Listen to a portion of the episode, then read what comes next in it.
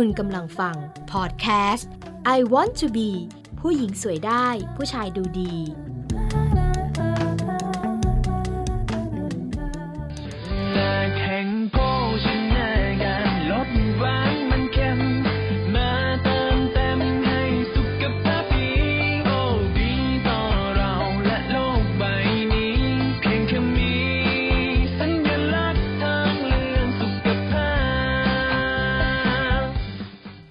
สวัสดีค่ะ คุณผู้ฟังทุกท่านคะการควบคุมอาหารจะเป็นส่วนหนึ่งที่ทำให้คุณผู้หญิง คุณผู้ชายหุ่นดี สวยหล่อได้ แต่ยังมีอีกหลายๆคนนะคะ ที่ยังชอบกินขนมกรุบกรอบ น้ำอัดลม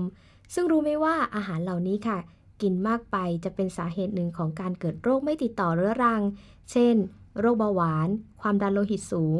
โรคหลอดเลือดหัวใจได้ ซึ่งใน EP 8 นี้ค่ะ เอลิก้าจะมาพูดคุยกับผู้รู้เรื่องการเลือกบริโภคผลิตภัณฑ์อาหาร เพื่อหลีกเลี่ยงความอ้วน และลดความเสี่ยงการเป็นโรคไม่ติดต่อเรื้อรัง หรือ NCD ค่ะ EP 8 ฉลากหวานมันเค็ม ต้องรู้ดูก่อนกิน วันนี้นะคะ เอลิก้าอยู่กับดรสายันรวดเร็ว นักวิชาการอาหารและยาชำนาญการ จากสำนักงานคณะกรรมการอาหารและยา ซึ่งดรจะมาบอกเคล็ดลับในการกินขนมกรุบกรอบ น้ำหวาน น้ำอัดลมอย่างเหมาะสม เพื่อไม่ให้เราต้องเป็นโรค NCD ค่ะ สวัสดีค่ะดรสวัสดีครับคุณเอลิก้า ค่ะ ขอให้ดรพูดถึงโรค NCD สักนิดค่ะ ว่าเกิดจากอะไรแล้วมีอันตรายอย่างไรบ้างคะ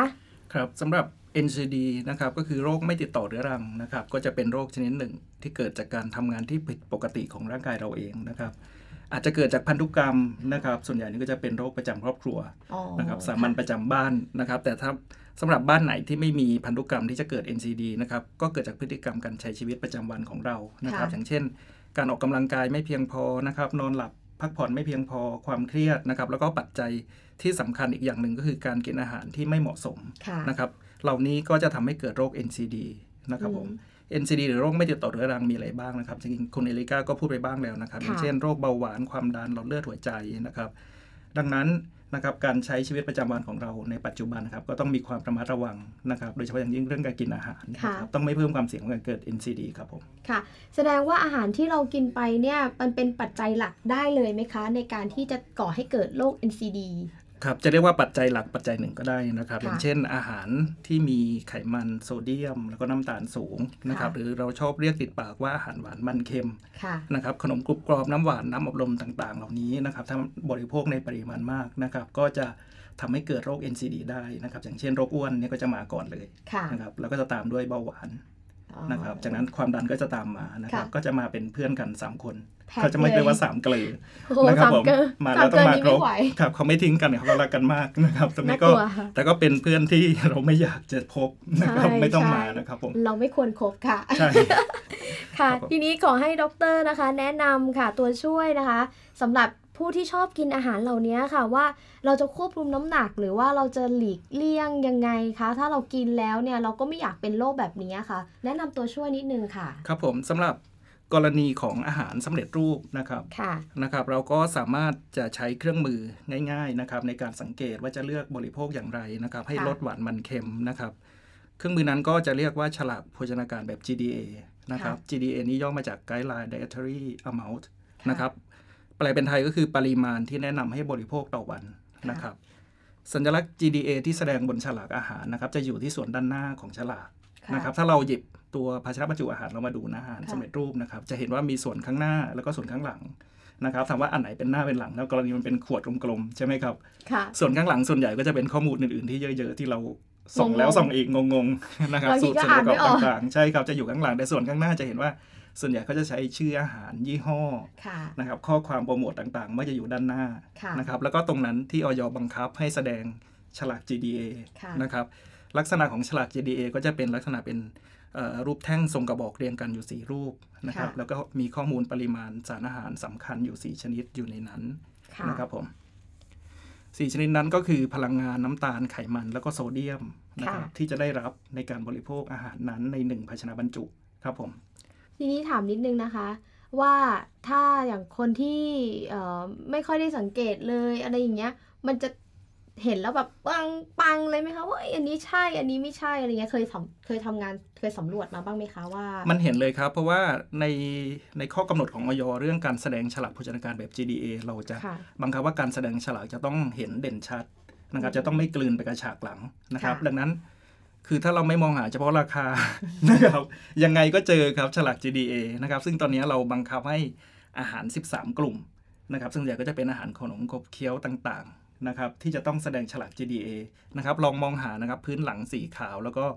แท่งส่งกระบอกสีแท่งเรียงติดกัน แล้วก็เขียนว่าพลังงานน้ำตาลไขมัน แล้วก็โซเดียมค่ะนะครับตรงนั้นที่เรียกว่า GDA ครับผมค่ะ ขอให้คุณผู้ฟังนะคะ ต่อไปค่ะเวลาไปซื้ออาหารนะคะ ก็สังเกตนิดนึงนะคะ เพราะว่าเอ่อ ฉลากหวานมันเค็มเนี่ยมีประโยชน์ต่อการเลือกเลือกบริโภคมาก ๆ เลยนะคะครับผมทีนี้ให้ทางดรพูดนิดนึงค่ะว่าในในค่าของพลังงานน้ำตาลไขมันโซเดียม หรือว่าฉลากหวานมันเค็มเนี่ยมันเป็นยังไงคะเราจะรู้ยังไงเราจะต้องอ่านยังไงคะมันจะปรากฏหรือแสดงอะไรยังไงคะครับผมบนฉลากหวานมันเค็มหรือฉลาก GDA นะครับก็จะประกอบไปด้วย 4 ส่วนหลักๆนะครับค่ะส่วนแรกบนสุดเลยก็จะเขียนว่าคุณค่าทางโภชนาการต่อ ภาชนะบรรจุค่ะถ้ากรณีภาชนะบรรจุนั้นเป็นขวดเขาก็จะเขียนว่าต่อขวดค่ะนะครับเป็นกล่องก็เขียนว่าต่อกล่อง หรือว่าต่อห่อต่อซองนะครับ ส่วนที่2นะครับก็จะเป็นปริมาณการบริโภคนะครับว่าควรจะกินกี่ครั้งนะครับในภาชนะบรรจุนั้นนะครับค่ะอย่างเช่นคุณจะแบ่งกิน 2 ครั้งนะครับ ก็แปลว่าใน 1 มื้อเราควรจะกินแค่ครึ่งซองอ๋อค่ะใช่ไหมครับหรือว่าถ้ามีเพื่อนเราก็แบ่งกินคนละครึ่ง ก็คือให้แบ่งในซองนั้นเป็น 2 ส่วนโอเคนะครับค่ะแล้วก็ 1 มื้อควรกินเฉพาะ ครึ่งเดียวค่ะกรณีว่าเขาเขียนว่าควรแบ่งกิน 2 ครั้งนะครับค่ะหรือถ้าเขาเขียนว่าแบ่งกินครั้งเดียวก็คือกินหมดนั้นได้อ่านะครับอันนั้นเป็นข้อมูลส่วนที่2นะครับค่ะแล้วก็สำหรับส่วนที่3นะครับค่ะก็จะเป็นส่วนสำคัญที่สุดนะครับของฉลาก GDA หรือฉลากหวานมันเค็มนะครับเพราะว่าส่วนเนี้ย ก็จะบอกปริมาณของพลังงานน้ำตาลไขมัน แล้วก็โซเดียมที่เราจะได้รับค่ะนะครับ ถ้าเรารับประทานหมดทั้งภาชนะบรรจุนั้นค่ะนะครับผมพลังงานก็จะแสดงเป็นหน่วยกิโลแคลอรี่นะครับน้ำตาลเป็นกรัม ไขมันเป็นกรัม แล้วก็โซเดียมเป็นมิลลิกรัมค่ะนะครับผม ทีนี้ขอให้ดรพูดนิดนึงค่ะว่าในหนึ่งวันเราควรได้รับพลังงานเท่าไหร่ น้ำตาลเท่าไหร่ไขมันเท่าไหร่และโซเดียมเท่าไหร่ค่ะครับสำหรับผู้ใหญ่นะครับพลังงานเราก็แนะนำว่าไม่ควรเกิน 2,000 กิโลแคลอรี่ต่อวันค่ะนะครับน้ำตาล 65 กรัม ไขมัน 65 กรัม เช่นเดียวกันนะครับแล้วก็โซเดียมไม่ควรเกิน 2,000 มิลลิกรัมนะครับทีนี้เราเราพูดเป็นกรัมกรัมบางท่านอาจจะจินตนาการไม่ออกใช่ไหมครับว่ามันเยอะมันน้อยแค่ไหนนะครับเราคิดถึง 1 ขีดนะครับไปซื้อของ 1 ขีดนี่น้อยจะคุณเนาะ หนึ่งขีดหนึ่งพได้ขีดคือะ100กรัมนะครับค่ะดังนั้น65กรัมมันก็เกินครึ่งขีดมานิดนิดๆน้อยมากครับผมอืค่ะนะครับ ส่วน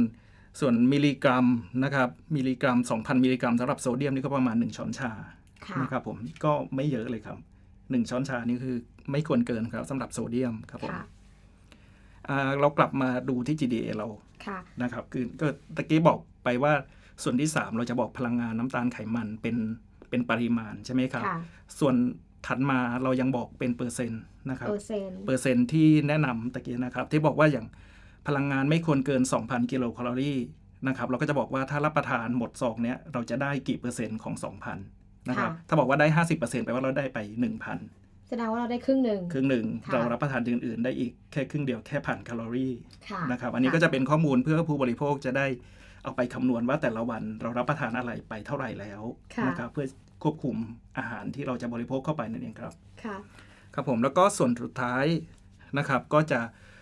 เอ่อเป็นส่วนที่แนะนำนะครับว่าทั้งหมดเนี้เราคิดเป็นร้อยละของปริมาณสูงสุดที่ควรจะบริโภคได้ต่อวัน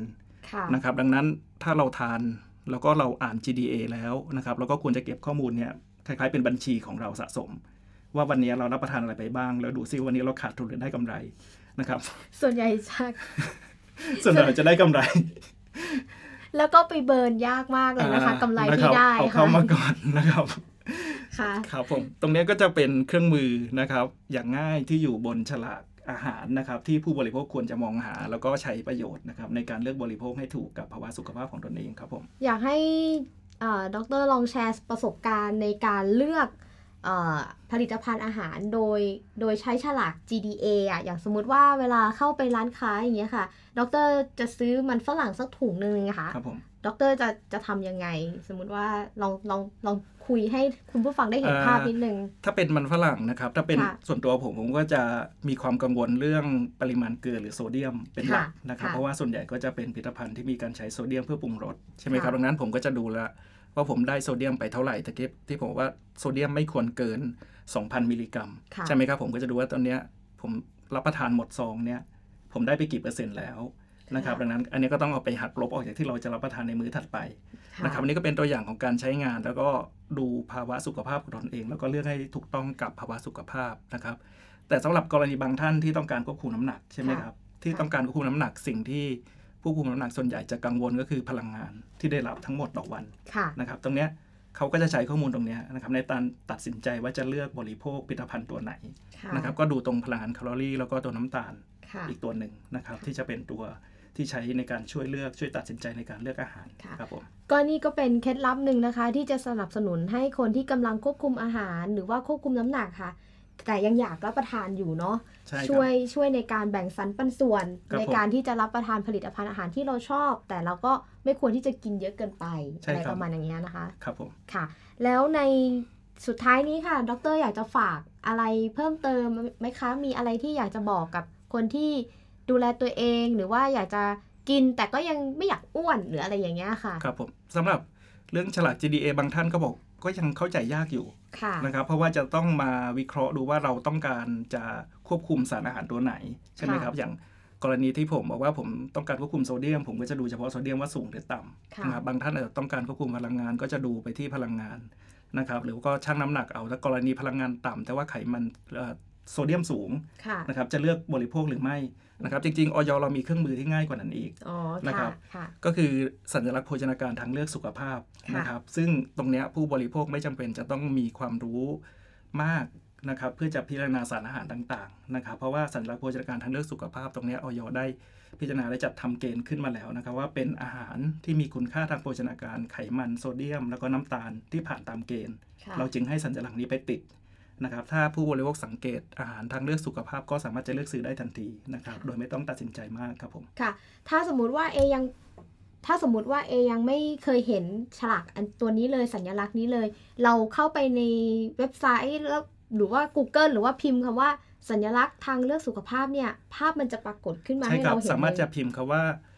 อาหารทางเลือกสุขภาพก็ได้ครับ หรือค่ะไม่สามารถจะเข้าไปที่ www.healthierchoicethailand.com ค่ะ นะครับผมก็จะขึ้นมาเป็นข้อมูลต่างๆ เกี่ยวกับสัญลักษณ์โภชนาการทางเลือกสุขภาพนะครับแล้วก็รายการผลิตภัณฑ์ที่ได้การรับการรับรองอาหารทางเลือกสุขภาพด้วยครับ ค่ะ